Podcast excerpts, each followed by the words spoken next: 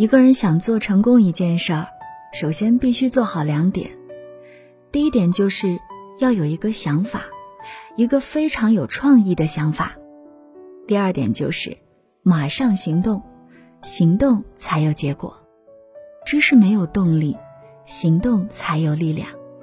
同样，想要拥有良好的关系，自己一定要主动出击，因为人际关系是主动争取的。而不是被动拥有的。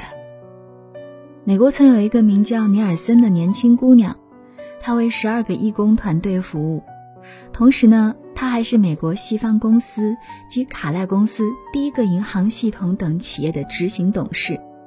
她一长串的获奖单写满了服务、领导人、关怀、社区等等褒扬的字眼。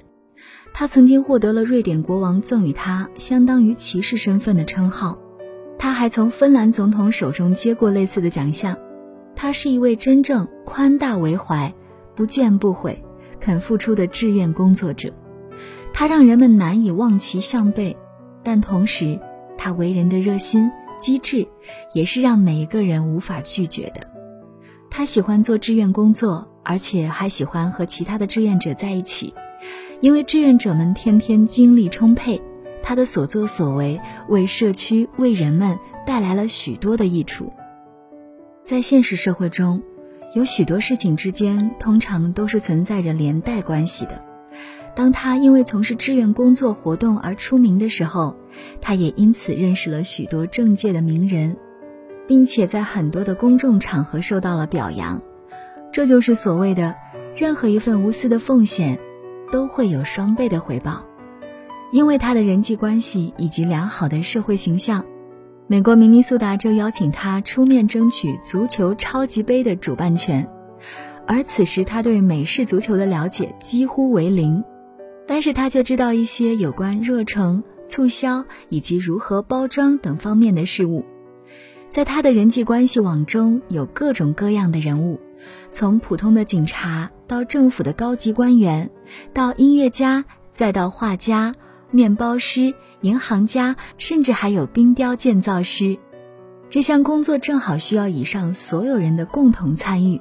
而为了能够顺利争取超级杯的主办权，那就得让每一个基本组织各司其职，同时还必须说服球队大老板前往观看比赛，这些都是十分重要的。大多数人或许会从游说全国足球联盟的理事长保罗开始着手。但是尼尔森这位年轻的姑娘却凭着直觉，认为那不是全国足球联赛的事儿。她认为关键人物是费城老鹰队的老板诺曼布拉曼，因为诺曼布拉曼是当时超级杯场地选择委员会的主席。于是尼尔森马上找到了他，并解决了这个问题。当表决的时间来临的时候，事情已经定局了。明尼苏达州终于首次获得超级杯的主动权，但是必须注意的是，除了有良好的人际网络外，了解运行过程也是非常重要的，否则你还是无法做成功任何一件事儿。良好的人际关系是主动出击的结果，没有谁愿意主动的去找你，除非你有什么特别的地方，那就是你要拥有别人需要的特质。你学会了吗？这里是唤醒自己，希望我们的节目能够唤醒每一个耳朵旁的你。我是晶晶，还记得我们节目的公众号吗？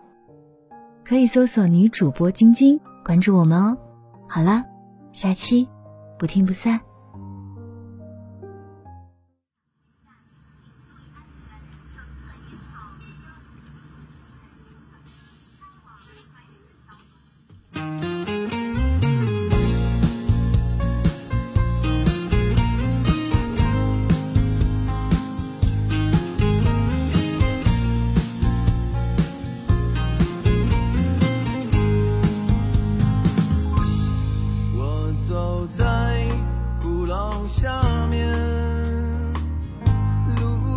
鼓着雨后的阳光散落。